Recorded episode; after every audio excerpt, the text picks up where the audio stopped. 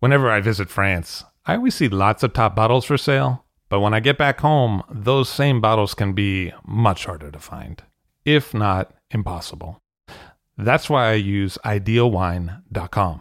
At idealwine.com, I can buy wines directly from France for delivery directly to my home. They have new auctions every week, and the fixed price selection is equally awesome. Clos Rougeard, Chateau Rayas, and Ulysse Collin, as well as many more greats from all over France, are regularly available on the website. Best of all, it is simple and hassle free to buy them. Ideal Wine handles all the customs and logistics hurdles for you and for me. Wines are ordered with a couple of clicks and then they arrive. It is simple. Check out idealwine.com for more information. That's I D E A L W I N E.com to find what you'd like to be drinking. I'm Levi Dalton, and this is I'll Drink to That, where we get behind the scenes of the wine business.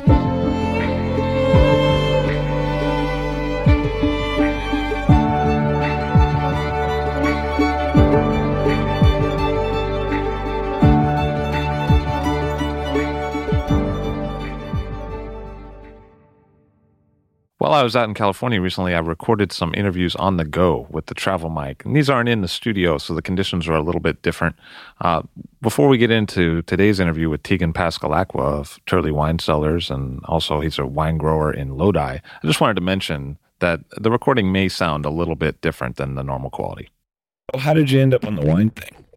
Well, I graduated uh, from college from uh, Sacramento State, so kind of the uh, the state school that's close to UC Davis that doesn't have a wine program, and I uh, my bachelor's degree is actually in public health, and I moved home aspiring to be a social worker and an educator. And a friend told me about an internship at a winery that required uh, one year of organic chemistry and one year of microbiology, which I had. So since I didn't have a job, it was the summer after I graduated, I, I took that lab job. And about two months into that job, I kind of was bitten by the wine bug, as people say. Where did that lead you? Well, that led, led me to another to another uh, winery called Napa Wine Company, which at the time was kind of the custom crush place in the Napa Valley. And I was lucky enough to work with 30 of the top winemakers every day. And working in the lab, they had a lot of questions and they needed a lot of favors that you know we could perform for them. So that led me there and i kind of came to a point that i was finished working doing lab work and i wanted to work in the cellar. And a friend of mine who was one of the winemakers there his name's andy smith who makes larkmead and DuMOL uh, he helped me get a job at a new startup winery in new zealand called Craggy Range.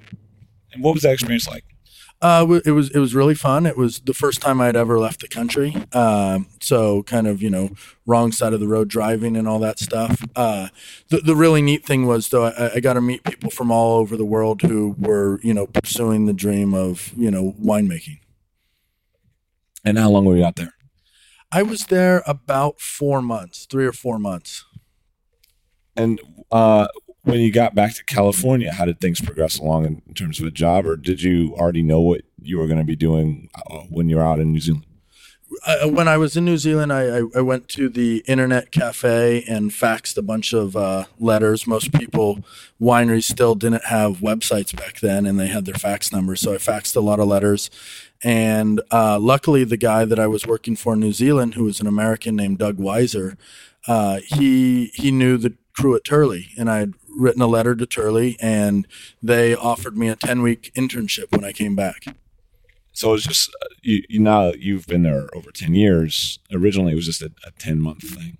Uh, actually, ten weeks, and and and, and I, I, haven't been there ten years yet. July will be ten years, so July will be ten years. But yeah, they offered me ten weeks of an internship. And uh, so it was you and Ehren Jordan because Ehren, Ehren was the winemaker at that time. Exactly. G- general manager, winemaker, you know, my boss. And there was uh, assistant winemaker named Jamie Whetstone there. Oh, sure, Whetstone. I- exactly. So uh, basically, they offered me this internship. And about three or four weeks in, they approached me and, you know, Ehren said, How about you go to the Southern Hemisphere again? and work another Southern Hemisphere harvest and then come back to Turley to a full time job. And that, you know, I was extremely excited about that idea. And then about two weeks later, Ehren came back and said, why don't you just stay around here? And it was kind of like, ah, oh, shucks, you know, like I, I, kind of was looking forward to like going back to the Southern Hemisphere. Uh, but you know, he offered me a job to stay around and actually be involved in the farming and learn, you know, the organic viticulture. And, you know, it was an opportunity I didn't feel like I could pass up. But you did end up traveling to other areas of the world later in your career, uh, South, Africa, and you were in the Rhone for a bit. I was after two years at Turley. Uh, you know, like many you know mid twenties males do, they had a relationship that had ended, and I you know just kind of thought, well, now's my chance. You know, like this is my last chance. You know, the, my life's almost over. You know, I'm 25. Uh, you know, I might as well. You know, this is my last chance to go work, and I you know, through Ehren's wines at Failla, I was really blown away with uh, whole cluster Syrah and I love the Graillot wines. And uh, Larry Turley, uh, who owns Turley Wine Cellars, his wife uh, Suzanne Chambers uh, imports Graillot, and so they helped me get a job, and I went and worked with them. And what was that experience like? I mean, what was it like working with Graillot? It, it, was pretty amazing. Uh, one, you know, he he's just an extremely hardworking fella. Uh, he really cares about his wines as much as any person that I've ever met. And, you know, he makes amazing wines and it shows, you know, it's, he's kind of the guy who, you know, couldn't, you know, purchase a vineyard in Burgundy next to his friends that he grew up with, but he bought, you know, a place in Crozes-Hermitage, and, and, you know, in my belief, makes the best wine in Crozes-Hermitage. I, I mean, I, I, would say, you know, he he went to Crozes and he makes a Syrah that's better than you know fifty percent of Hermitage wines. Did you vibe on that later? And I mean, jumping way ahead of our story, but did you vibe on that later in just the sense of how hard it is to start up in Napa now, and you do work in other parts of California where the the buy-in is a little less expensive? Oh, for sure. And you know, I just kind of, you know, he he kind of shows people that if, if you want to do something, go out and do it. You know, and you, you can, you know, control your own destiny. You know, and it's one of those things. You know, you may never be able to have your, you know, your part on the mid slope, but uh, you know, you you can also make some pretty great wines that have a lot of character and uh, give people a lot of pleasure. And you also worked in South Africa. What was that experience? Uh, how did that come about? What was that like? Uh, I, I, worked for a guy there named Eben Sadie, who he has a winery in South Africa, and he also is a partner in a winery in, in the Priorat region. Uh, and he's a young guy, and he, if if there's ever been anyone I've worked with that could possibly be clairvoyant, it, it, it's Eben. And you know, but but there's there's a caveat to that, and he's I think he's 40 now, but he's worked 40 harvested, you know, 40 vintages. You know, he he's worked two vintages a year basically since he was 20. Oh, I get it. And you can't, you know, you can't make that up.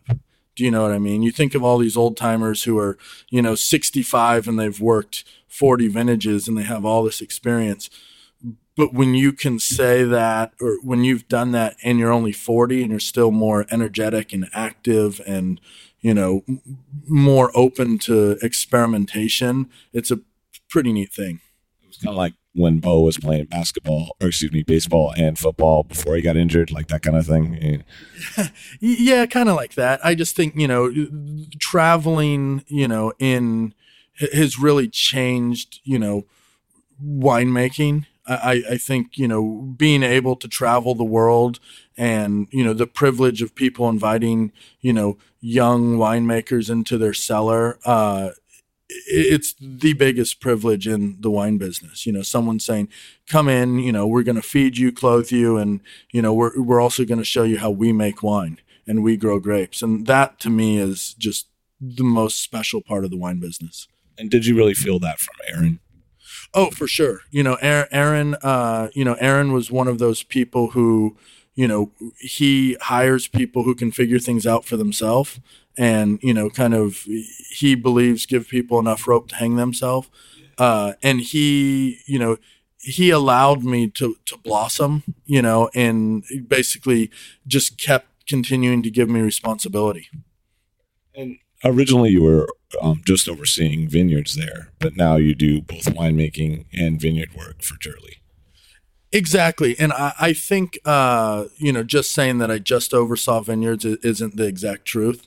Uh, from kind of a, a I, I've always been involved in, in the winemaking, you know, but just I, I wasn't making, you know, a lot of the key decisions. But, you know, early on when I started taking over the vineyards, Ehren, you know, I started making the picking decisions, which for the way we make wine is probably the most important thing. And yeah, so I started doing that, and Ehren just kept saying, yeah, you know, keep, you know, he was the type of person who knew that I had a background you know, he knew that I knew wine. He knew that I understood viticulture. He knew that I understood, you know, wine chemistry and winemaking. And he basically just kind of told me, you know, go off and, you know, make the wines better. But did you also, you guys just vibe on a personal level too? Because you worked together for a super long time. Oh, for sure. Yeah, we, we definitely vibed on a personal level, and you know, we we we like drinking the same wines. You know, you kind of have a, a lot of the same insights. But you know, looking back, I think a lot of that insight for me probably came from him. You know, you don't realize it, but you know, I would say, you know, a lot of it came from him. That totally makes sense. So something else that you've been involved in, uh, maybe as an outgrowth of your work from Turley, is the Historical Vineyard Society, where you identify old vineyards and uh, work with uh, those growers. What? How did that experience come about? It came about uh, on a winery chat board. There's a there's a wine enthusiast named Mike Dildine, and he kind of posted some questions about some old vine vineyards, and you know a thread took off, and then uh, four of us kind of got together. Uh, David Gates, who's the vice president of all vineyards for Ridge, phenomenal person. Uh, Morgan Twain Peterson, who has his own winery Bedrock and he also grew up in the wine industry. His father's Joel Peterson, who founded Ravenswood, and then Mike Officer, who uh, founded Carlisle.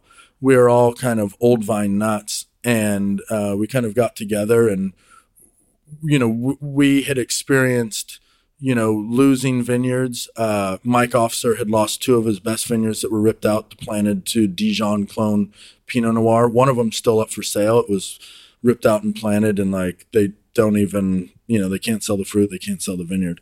Uh, and it's just a shame you know this was one of the the, the best vineyards in sonoma valley. Uh, and you mean like old vines?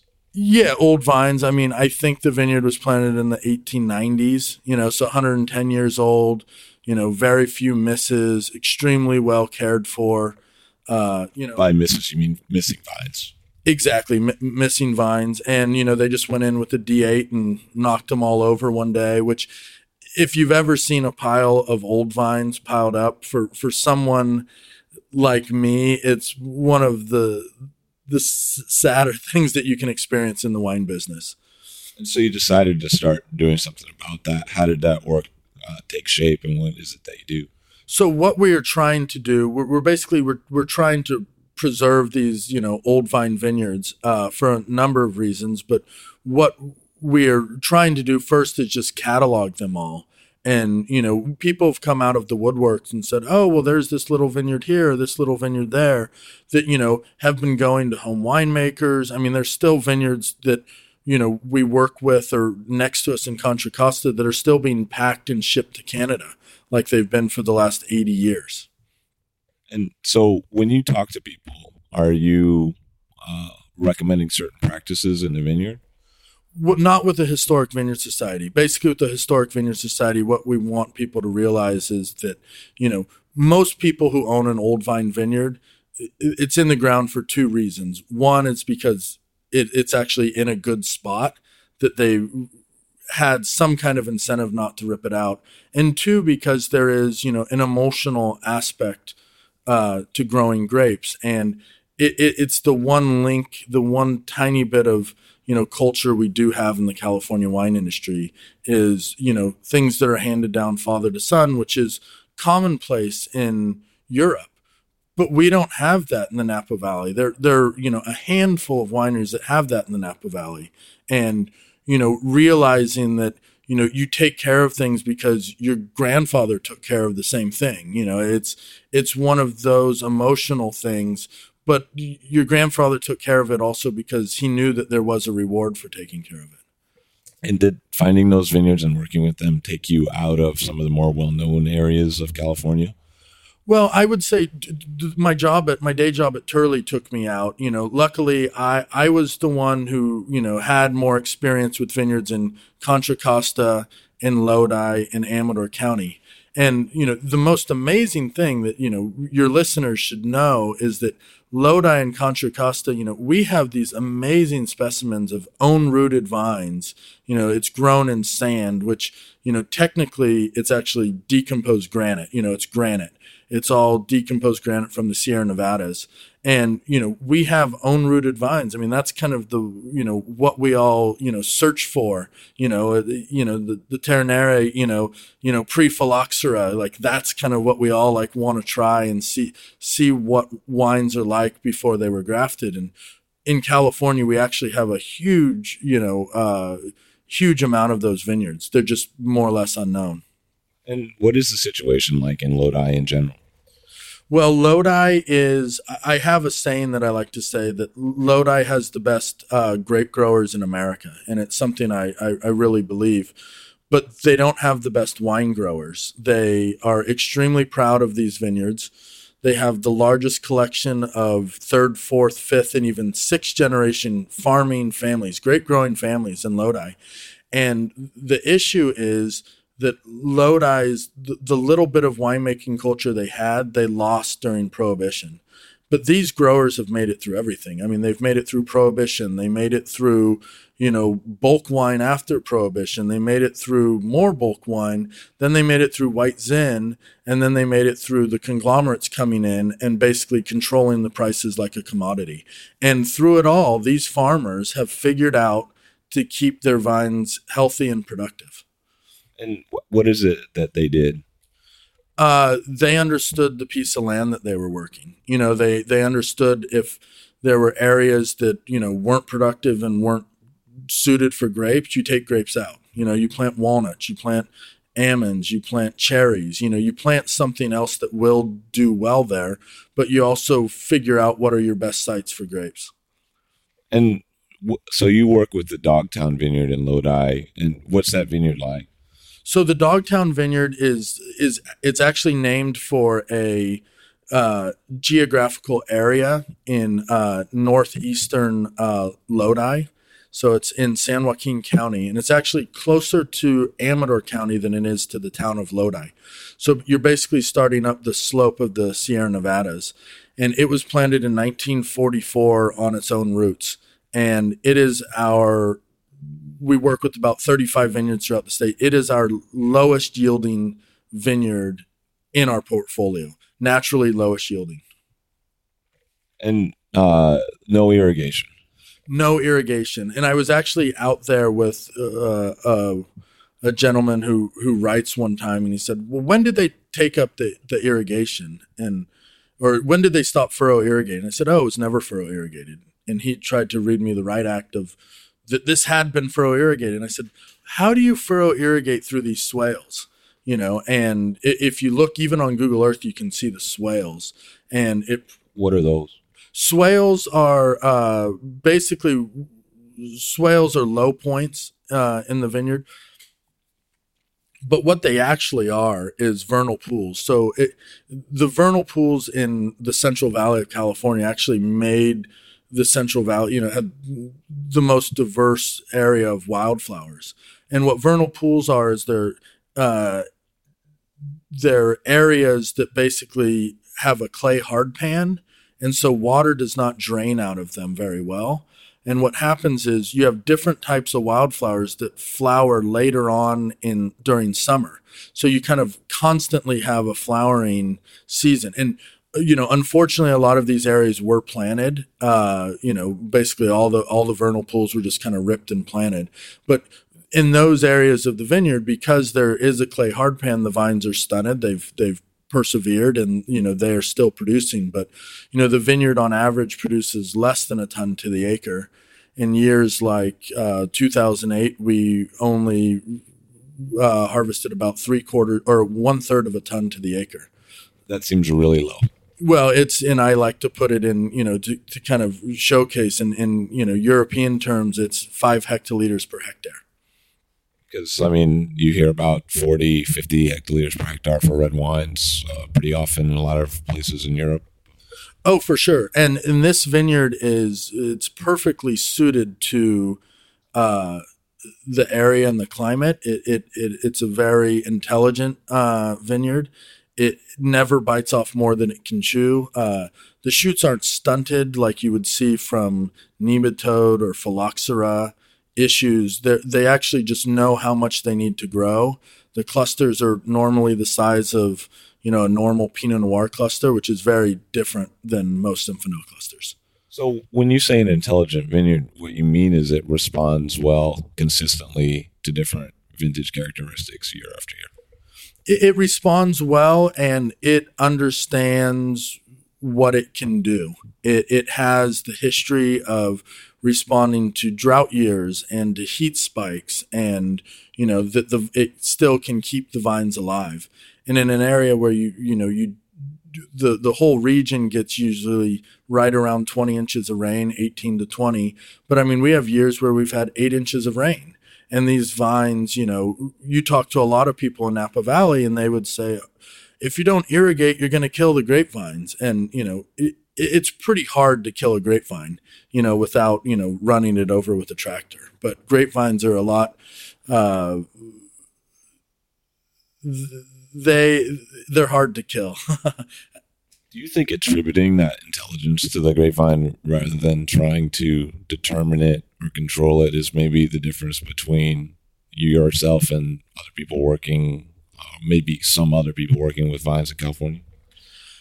Uh, maybe uh you know i i think you know it, it goes back to the difference i think between grape growing and wine growing you know and kind of trying to figure out what a site wants to do you know it, it's you know I, I haven't had children yet but i think you know a lot of people say you know you know you kind of want your kids to you know try to figure out what they want to do and you know luckily all these old vineyards have had a long enough uh, journey to figure out what they want to do and they, you know, have figured it out very well. Do you think there's a level where when you taste the fruit, you have an idea of what uh, that fruit can do well, as opposed to going in with the idea of what you want and then trying to scoop fruit like that? Well, I mean that that right there is, you know, that's the I, I, I think you know there are a couple different things going on there because that's kind of the philosophy part of you know I've had this discussion with some friends, you know, what is a ripe banana? Do you know what I mean? Some people, you know, want bananas green and some people do not. And, you know, I, I think what I have come to realize is that you kind of know what kind of fruit you would like to make wine from. And of course, you walk vineyards, you walk, you walk, you walk, and you taste, and you get to know these vineyards pretty intimately but also just like an, a, a human being when they start to look a certain way you know i mean there's sometimes you walk in a vineyard and you just look at it and go we need to pick this you know and it's not that the, the the you know grapes are raisins or anything like that but you look at i mean the vineyard just tells you that it's done you know and with irrigation you can just give it another you know shot of water and uh you know we don't do that. And it's just really kind of understanding. And it's like do you want you know to pick grapes when they're still fresh or when they're on their way to decay you know and i i think that's as much as a visual indicator as a flavor indicator as well. And do you think that vineyards build their intelligence through uh, becoming older? Uh no. I think they build they're allowed to build their intelligence by uh, the way they're treated. And i think the way they're laid out uh, you know old head trained vineyards which you know we call them head trained some people call them bush vines like in you know the south australia but they are born, you know, without crutches. You know, I, I always love the story of, uh, you know, the, the, the big vineyard down in Santa Barbara called Bien Nacido. And the, the name of that, I don't know if you know where the name came from. So it, it came because they put metal stakes in the vineyard and some of the vineyard workers, you know, that it, it translates to, you know, well born. Basically, it means it's a silver spoon vineyard. It was born with a silver spoon in its mouth because why are we putting metal stakes in this vineyard? And I, I don't know if that story is exactly true, but that's what I've always heard that like this was a vineyard that got metal stakes and like trellis wires. And, you know, that was kind of a new thing where a lot of the traditional head train vineyards, they were given a redwood stake and, you know, you, you tied it with the vine with twine next to the stake and, you know, it eventually the redwood stake would, you know, break off or rot away. But at that point, you didn't even need to replace the stake because the vine could support itself. So back to Lodi for a second. You recently purchased a vineyard of your your own there. I, I did, and you know I should uh, I should thank my wife uh, Olivia uh, because you know she allowed us to to buy this vineyard. We don't own a home yet, but I you know I kind of convinced her. How often does she remind you of that fact? Uh, it depends if it's uh if I'm not picking up after myself in the house. Basically, anytime I'm not doing my fair share of the work, it's kind of I may be reminded about it here and there. That card comes out. Exactly. So no, she she loves the vineyard. I mean, it's you know we haven't had children yet, but I do think it's something very similar. You know, we're worried about the vineyard. We, you know, when we go and do tractor passes, we're worried. I mean, the, the vineyard was planted in 1915. It, it's own rooted. It's uh, in a cool part of Lodi, and uh, the wines are just extremely, extremely pretty. I mean, prettier than I thought wines could be from Lodi. And it, you know, it's we're the first non-family members to farm this vineyard you know, in 98 years. You know, the woman who sold it to me, uh, her grandfather planted it, her father far- and farmed it his whole life. Her her father farmed it his whole life. Her brother was farming it his whole life till, you know, he he died at a young age, and she, you know, it was her vineyard, and I had been helping someone farm a vineyard very close to this one, and she had noticed how you know this vineyard, uh, you know, it looked happy you know, and she was walking her dog by, and I'd met her years before, and she started kind of inquiring about what's going on over there. You know, we'd converted it to organics, you know, it just, it's kind of what I call the public shaming. You farm a vineyard so well that like everyone, you know, starts looking at like this vineyard and saying, what's going on?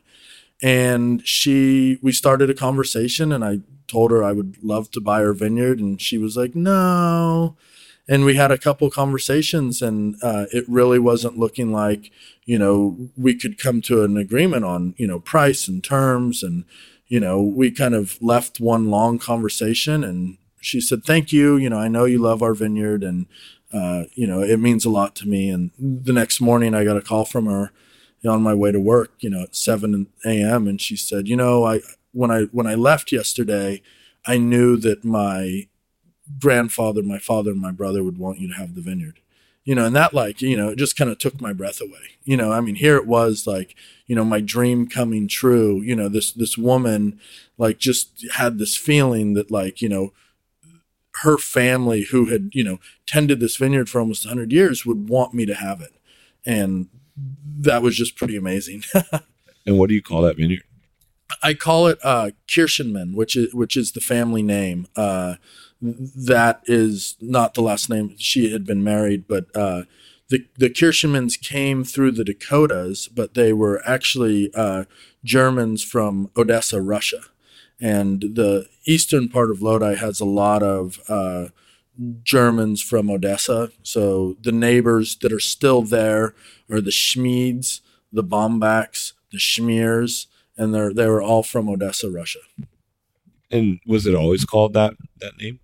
That's what you know i mean realistically people didn't really name vineyards back then. You know they kind of they, they would name them internally but you know they were being sold to you know larger brands. You know they were being sold to wineries in the napa valley. Is there a history of lodi selling to the napa wineries? Oh, for sure. I mean, I think if you look at what, you know, I would say is the big five, be it, uh, you know, Louis Martini, uh, Charles Krug, Beringer, Sutter Home, and even more recently, Robert Mondavi. I mean, they all, you know, are very successful wineries, but, you know, they were making millions of cases that weren't coming from Napa. They were coming from Lodi and other areas in the Central Valley. But I mean, Lodi was a big uh, success story for those wineries, and it's kind of a bummer now that you know Napa Valley has put these, uh, you know, they're not allowing people. They're only allowing them to make a very small amount of wine from outside of Napa Valley, and to me, that you know, kind of stifles the what has made the Napa Valley so successful does that almost mean you have to have a ton of money to come in because you can't really monetize by being here and then leveraging uh, grapes from other areas too? Well, it, it, it doesn't force anyone to do anything. It's just you know, is someone going to come in and work their way up and you know buy you know a fifty acre parcel in the Napa Valley? Very unlikely, not impossible, but very unlikely. And you know, it's you know Napa is Napa. You know, it's uh, you know for better and worse. You know, it's a brand. I mean, you and I were kind of chatting about Napa earlier, and you know, there are a lot of people who want to make a wine from Napa. You know, and I personally, you know, that's not my desire. I, I want to make a wine from where I grew up, which is also Napa. Right, but you know, it's because you know I want to make wines from you know back roads where I rode my bike as a child, you know, and places where, you know, my, my family, you know, drove to friends' homes, you know, in the summers. Like that's what desire, that's what I find desirable about Napa. Not the prestige, but the, the reconnection. Right. I mean, the prestige, you know, is, you know, it's clearly, you know, a double edged sword of the wine industry. I mean, would we really be talking here if you know wine wasn't you know so as prestigious as it now is you know i don't think we would be sitting down here do you know what i mean i don't 100%. yeah i mean there are plenty of you know almond and peach growers you know out in different areas who you know no one really you know cares about do you think uh, wine growers are in some way kind of privileged in, in that sense. Uh, you know, like there was a, a, Sicilian winemaker who said that wine growers are the, the rock stars of the agricultural industry. For now, uh, you know, but th- I think anyone who uh, anyone who kind of follows history realizes, you know, how cyclical the wine industry is, and you know, you know, when is everyone going to wake up and just say, you know what? There are some amazing, amazing Cabernets made in Napa. Some.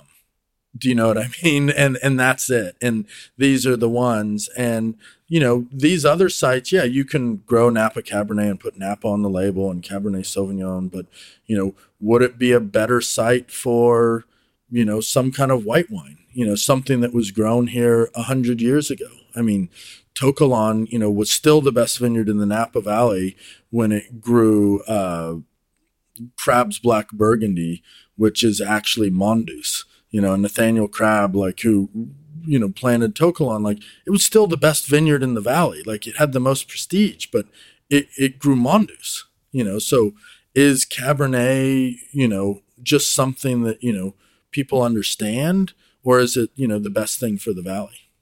So to get uh, back to Lodi for a second, and with your new vineyard, uh, are you making wine commercially?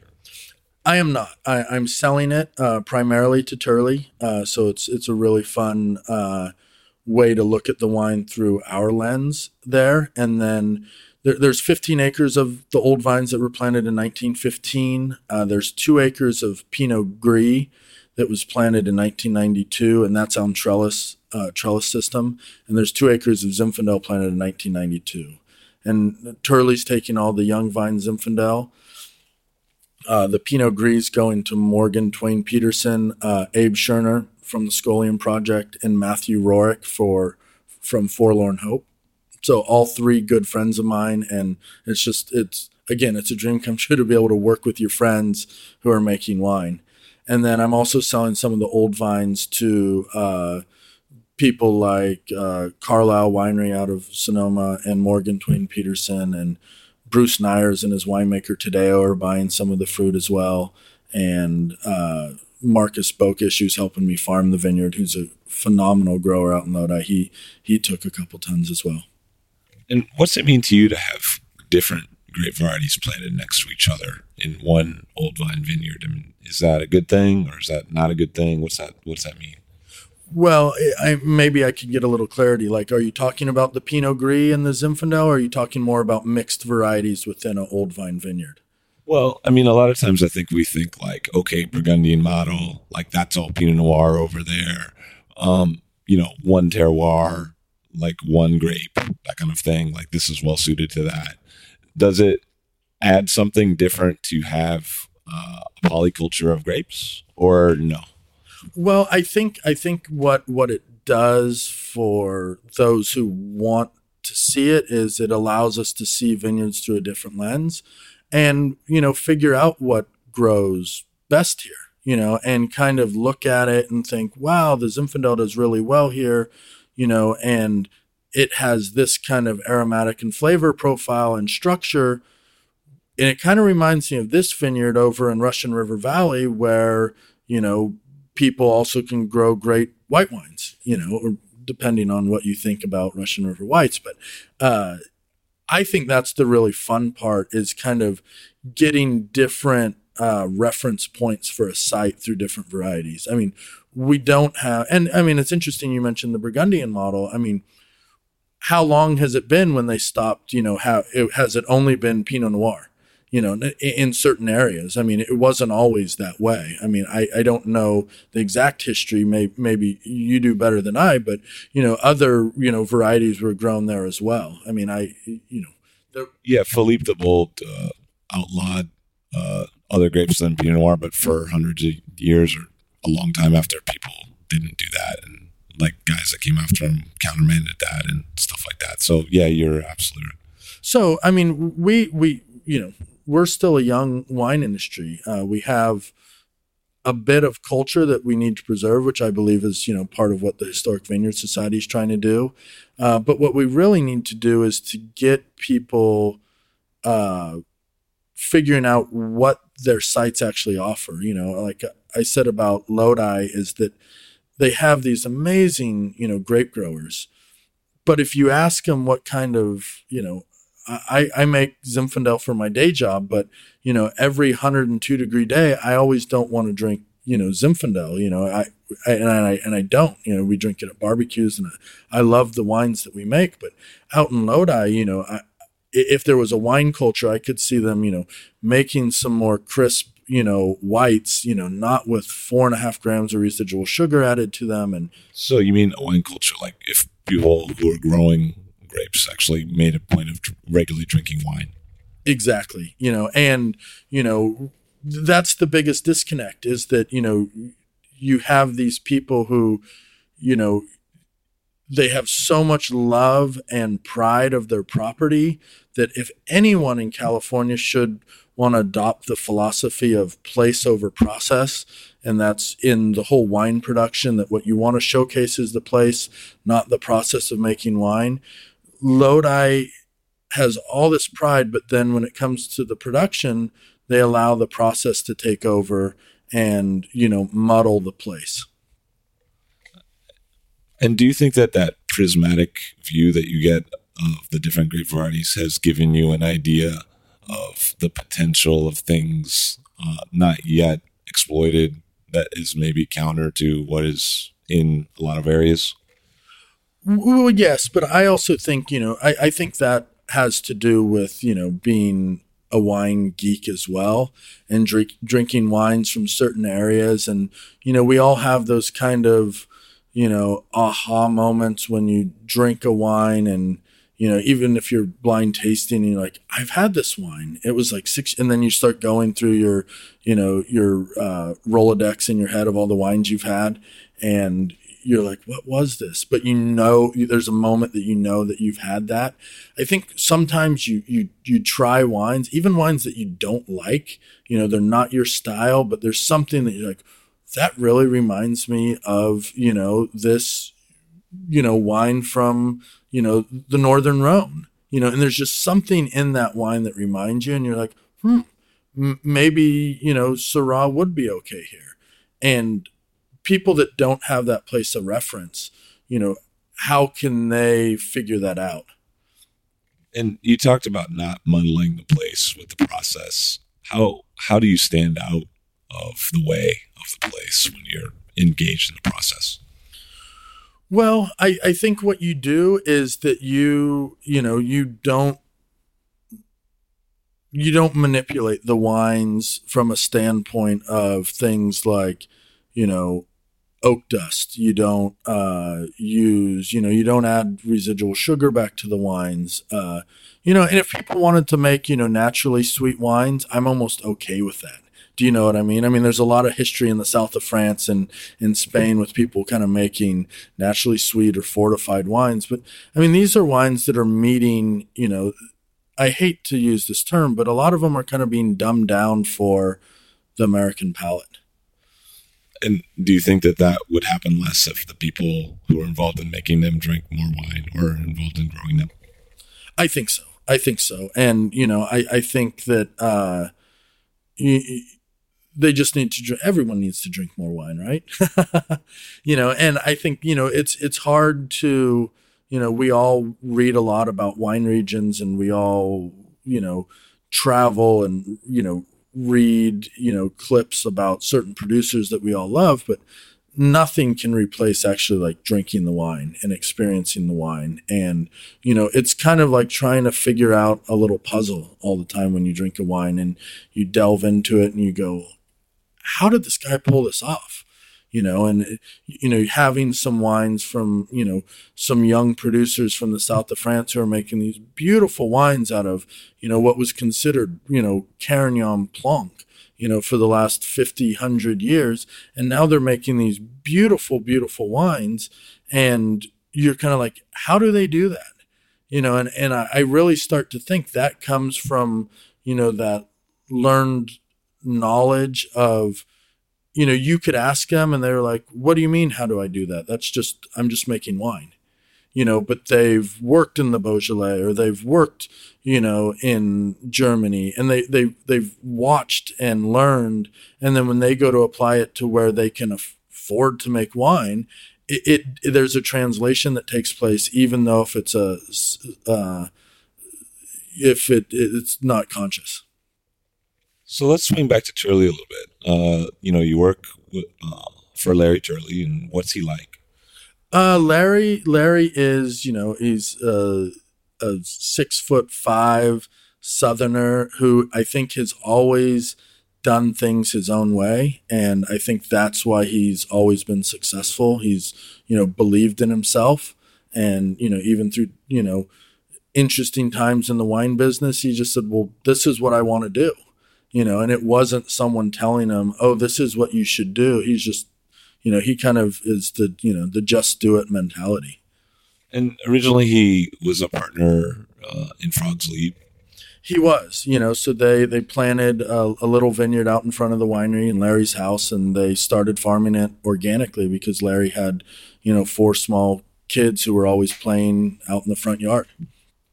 And uh, then he got involved with uh, with Turley, his own his own winery, which when I was a sommelier, a lot of people used to associate with, with Helen Turley, uh, who she was involved a little bit at, at the beginning, but it was really Larry. Um, and how did it kind of build from there? What, what happened?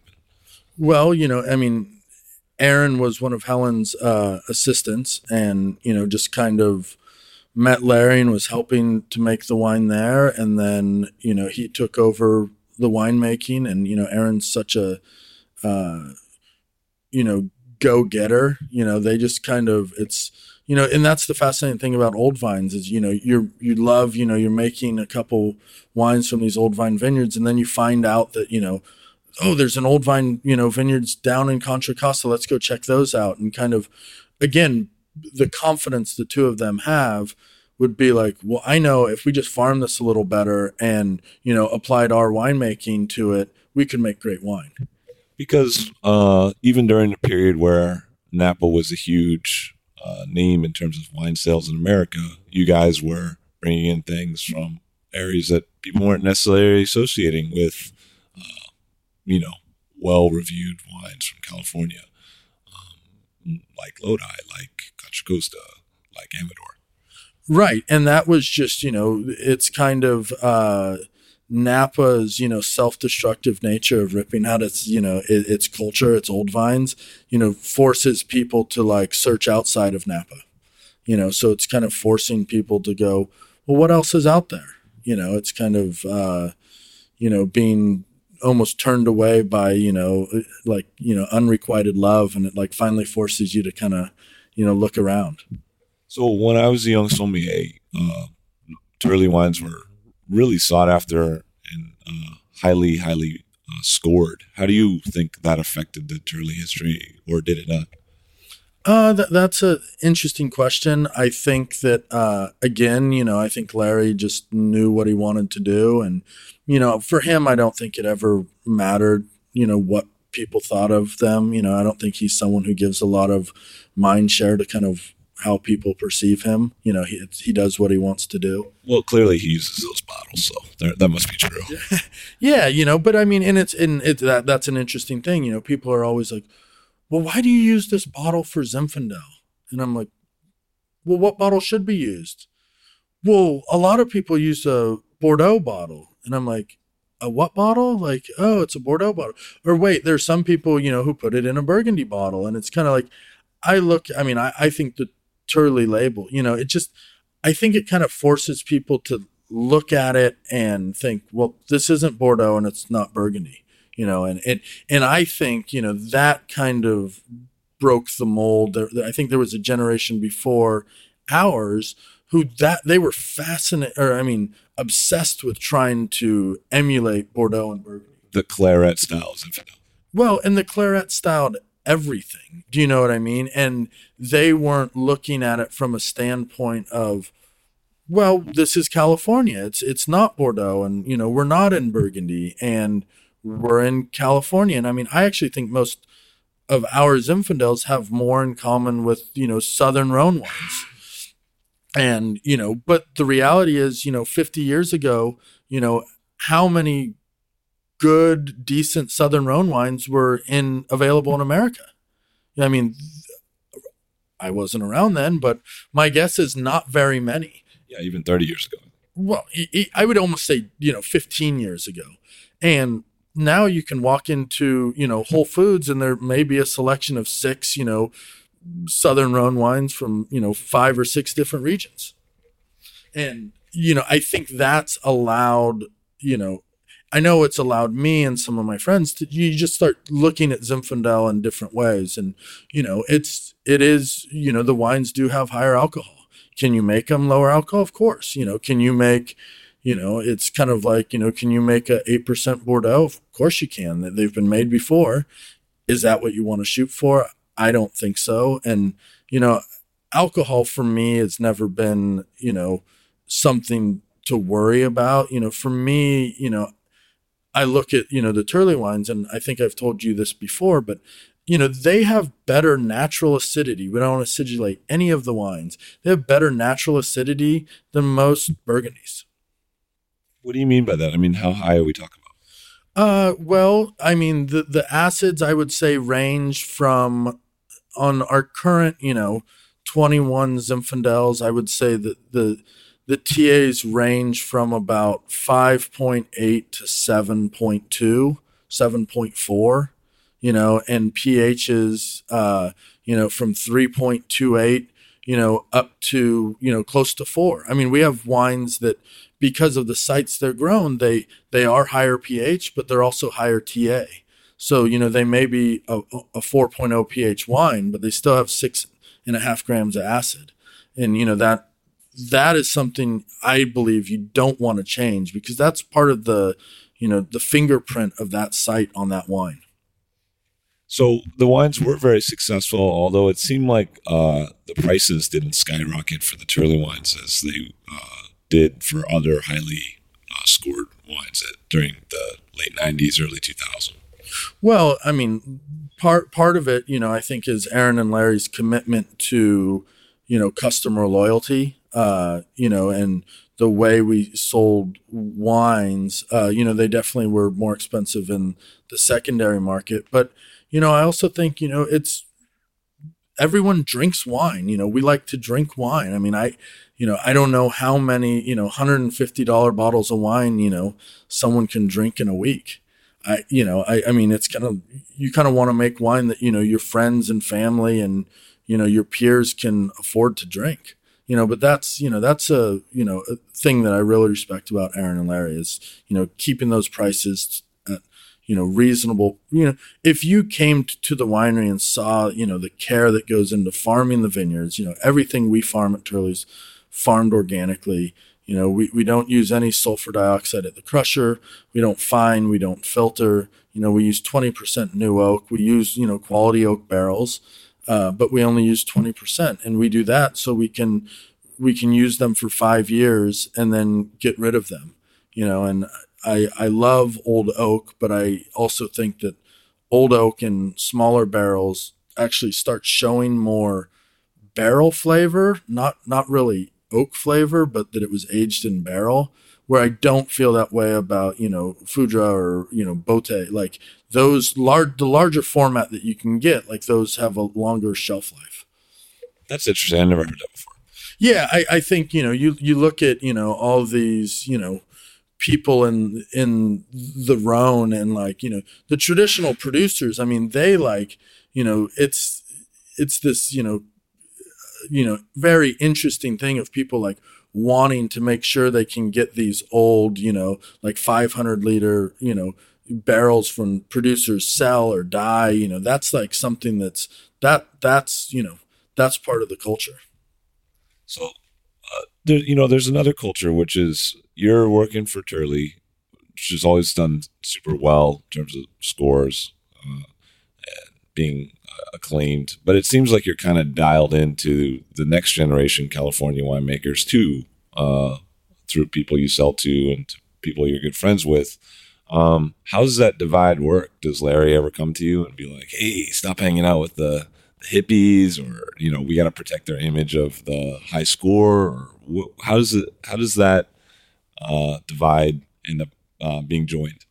Well, I mean, I, I don't, you know, I, I only work for Turley. I mean, that's the only person who pays me to work for them. But, uh, you know, I, I, I'm, I'm very, you know, fortunate that I work with so many growers and growers have neighbors and, you know, always kind of sniffing around for some old vineyards. And, you know, I find, you know, Turley specializes in, you know, Zinfandel and Petite Sirah, but what we really specialize is in old vineyards and organically farmed vineyards. So, you know, we started making a Cinsault from Lodi, you know, planted. I like that one. Yeah, no, that that was uh, it was an interesting wine. A, a good friend of mine uh, whose family owns uh, the Phillips Winery, which is Michael and David. They make Seven Deadly Zins. He actually started farming the vineyard for the neighbor, you know, and it was planted in 1886. It's dry farmed, it's own rooted, you know, Cinsault. And because of the way we make wines at Turley, where we don't add any acid, the first year we were buying fruit, I was like, wow, we, we, we need to pick it. You know, like the acid's fine, but you know, it, it's, it's been dropping off. So picked it, you know, and everyone kind of made fun of me that, you know, oh, it's only like, you know, 22 Brix, you know, we made it whole cluster. Uh, and, uh, you know, we made this really fun wine. You know, we put how many vintages did you make?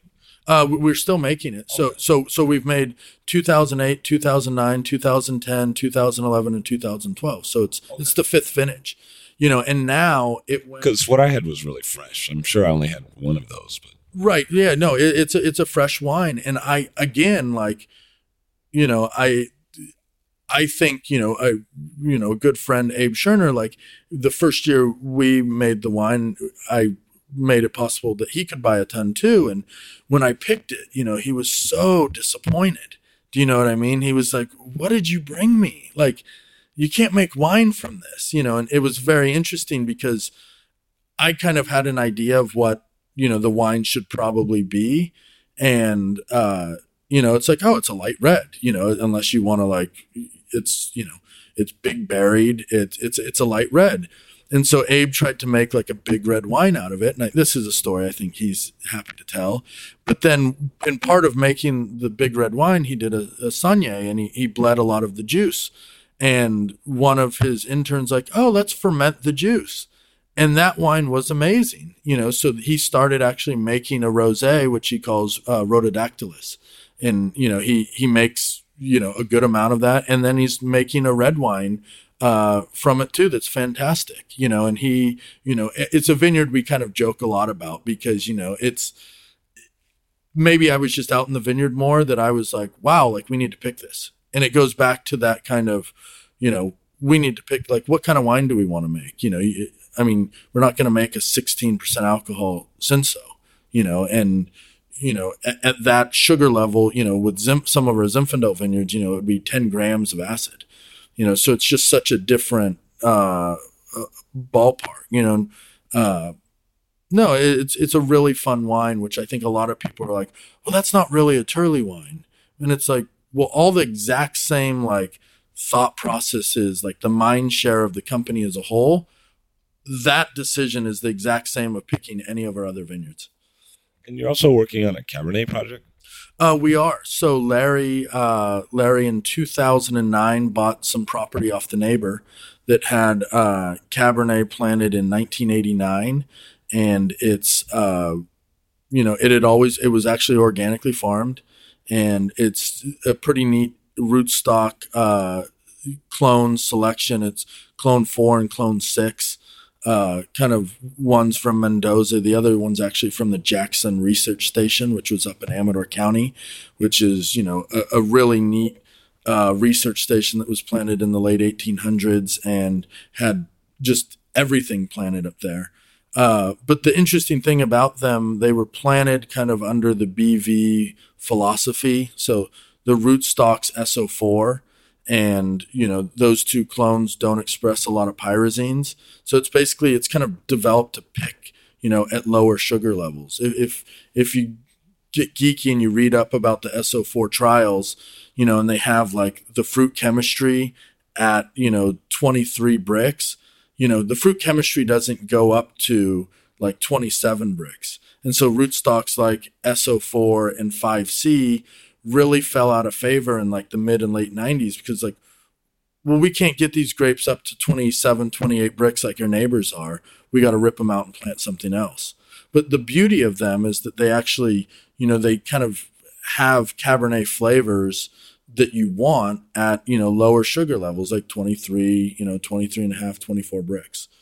So the wine you're making is, is actually fairly low by napa cab standards in alcohol yeah, it's. I mean, the first one was right at like fourteen two or something like that, and then the other ones have been thirteen four and thirteen six, and you know, it's it's not an extremely you know hugely tannic wine. You know, the the most we've ever you know been able to farm the vineyard at is you know right at like three tons to the acre. Other years have been you know right under two. So I mean, it's it's not a vineyard that wants to heavily crop itself you know, it's just kind of happy doing its own thing. And, you know, we're never going to, you know, we don't really shoot for the blockbuster Cabernets. It might sound weird coming from Turley, but, you know, we actually, you know, I have this big joke of, you know, I don't know if you know what the definition of an enologist is. So no.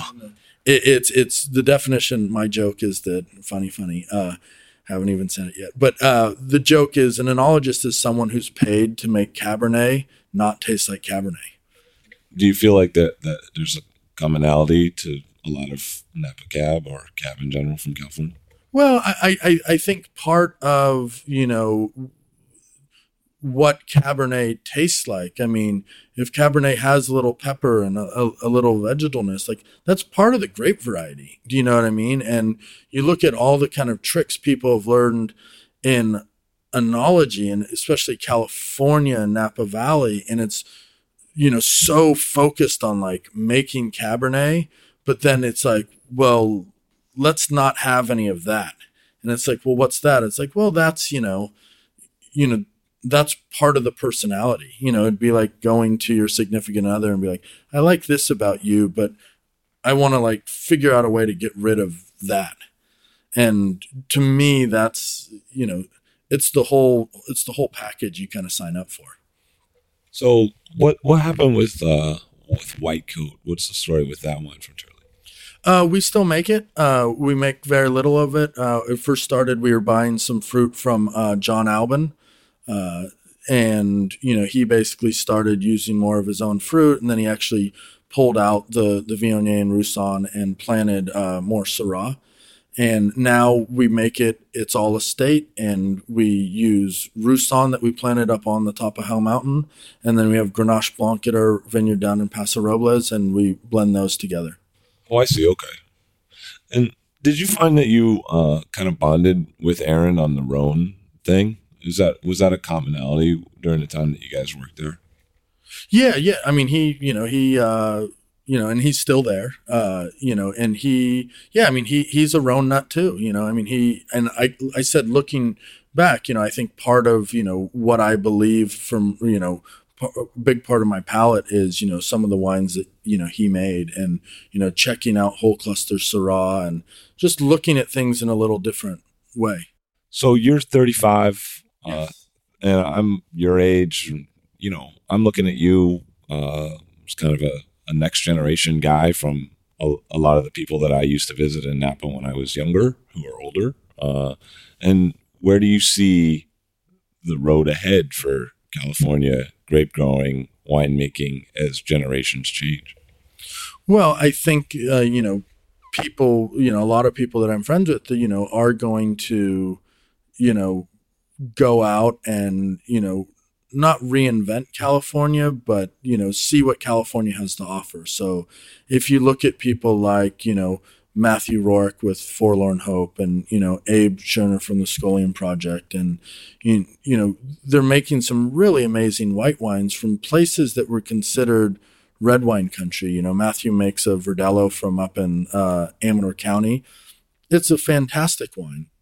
Abe also and Matthew share a vineyard out in uh, northeastern Lodi. The same thing, you know. I mean, we we they're you know red vineyards that are right by these that are adjacent to them that make good wine but i mean i think the whites are you know pretty amazing and it's interesting like looking at you know these warmer regions that actually you could make better white wines than red and i still haven't figured out why but you know it, it's clearly there so i mean for you does it really come down to if you want to make good wine it it has to start with vine material and where and how it's grown?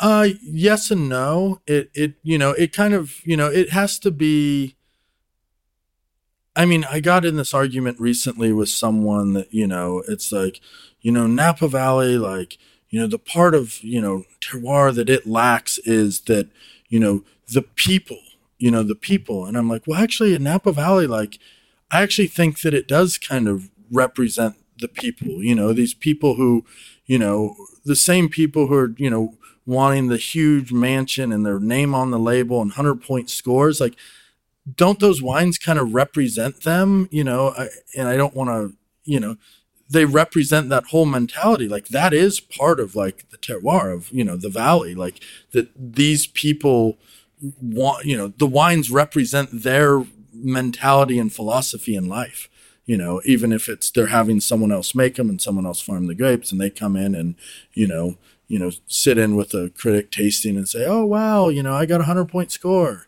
Uh, you know, so that's just an interesting part of, you know, Napa Valley does have that. I think what people don't want to admit is that that is showcased through the wines. Probably they don't want to admit it because it starts to sound like passing judgment on people who are walking around, whether it's true or not. Yeah.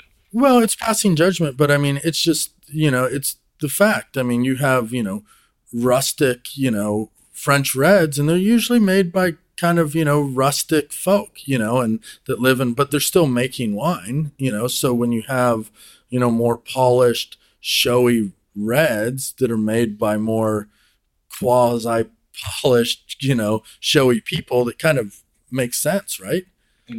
Does it turn out that they're sold to the same sorts of people? I think so. You know, I think so. Uh, you know, I think that's, you know, that's one of those deals. I mean, I, I don't know, you know, in your, you know, in your kind of group of friends, like, I mean, do a lot of people buy $150 Cabernets from Napa? No, I, I think not in New York, but in when I used to work in Florida, definitely. But that was also a while ago. But I mean, uh, kind of what I'm thinking maybe is that the road ahead for Napa, and you can tell me, might actually be two roads because one will be the uh, polished mansion guy selling to the polished mansion guy, and then the other will be the startup strap strapping bootstrap kind of young guy selling to the equivalent of that guy. Well, right, and I mean, I think what what you've described as someone like Steve Matthiasson, you know, who's a, a, farmer, his family lives on a farm, is making some terrific Napa Valley wines, and people recognize it, you know, and you know the wines are great, uh, the philosophy's great, you know, they're they're being very well received. People are kind of looking at them and saying, wait, these are Napa Valley wines? Like the, these are this red blend, this Bordeaux red blend, this is Napa, and you know this white blend, this is Napa. Like I, this doesn't remind me of Napa, and you know, I, am hoping that more and more people do that. You know, and I'm hoping that you know it goes back to how young of a you know wine scene we actually do have, and that's why I have no problem with anyone doing what they feel like doing if they want to make big, you know, oaky Cabernets. A lot of people like those. And, you know, it's for us to say, oh, and, you know, sit there and laugh at them, I don't think helps anyone. You know, it's like, okay, they're going, you know, they're, they're on their, you know, path to discovery or whatever, you know, you want to call it. You know, they're kind of figuring out. And there are a lot of people who will just always like those wines and they don't want to think about wine the way, you know, we think about wine. Sometimes I feel it's like cable channels where, you know, there's going to be a producer that's uh, supported by a critic that's sold to a consumer on one channel, and then on another channel, there's going to be a different kind of critic who's supporting a different kind of producer selling to a different kind of customer. But those are going to multiply rather than just be one. Let's hope so. I mean, l- let's hope so. You know, I mean, a lot of the bigger wineries are getting bigger. I don't know if you or you know your listeners saw that. You know, kind of this is the American wine market in like a pie graph, you know, and like three wineries made up. Yeah, but that was a retail store survey of Detroit. Right, right, right. No, I know, but I mean, regardless of, you know, it's not like those facts were reversed. Do you know what I mean? Right, right. So, I mean, you look at those and it's like, wow, the big wineries are actually getting bigger, you know, and which means, you know, that there'll probably be, you know there are more young people who are wanting to like control their own destiny and make their own wine now i think than ever before you know and the good thing with you know technology and you know the internet is you know you can like market yourself with the facebook page you know if you need it like you don't have the marketing budget in your excel spreadsheet you know or like in your you know your notebook where you have like oh well there's no marketing budget you know and you're allowed to do that. So I mean, there there are a lot of opportunities for young people these days. That totally makes sense. Tegan, thank you very much for being here today. Tegan Passalacqua, thank you for sharing your time. Thank you very much. Appreciate it. Tegan Passalacqua is the winemaker and viticulturist for Turley Wine Cellars. I'll Drink to That is hosted and produced by myself, Levi Dalton. Erin Scala has contributed original pieces. Editorial assistance has been provided by Bill Kimsey. The show music was performed and composed by Rob Moose and Thomas Bartlett. Show artwork by Alicia Tenoyan. T-shirts, sweatshirts, coffee mugs, and so much more, including show stickers, notebooks, and even gift wrap, are available for sale if you check the show website, illdrinktothatpod.com. That's I-L-L, drink to that, P-O-D.com, which is the same place you'd go to sign up for our email list or to make one of the crucially important donations that help keep this show operating. You can donate from anywhere using PayPal or Stripe on the show website. Remember to hit subscribe or to follow this show in your favorite podcast app, please. That's super important to see every episode and thank you for listening.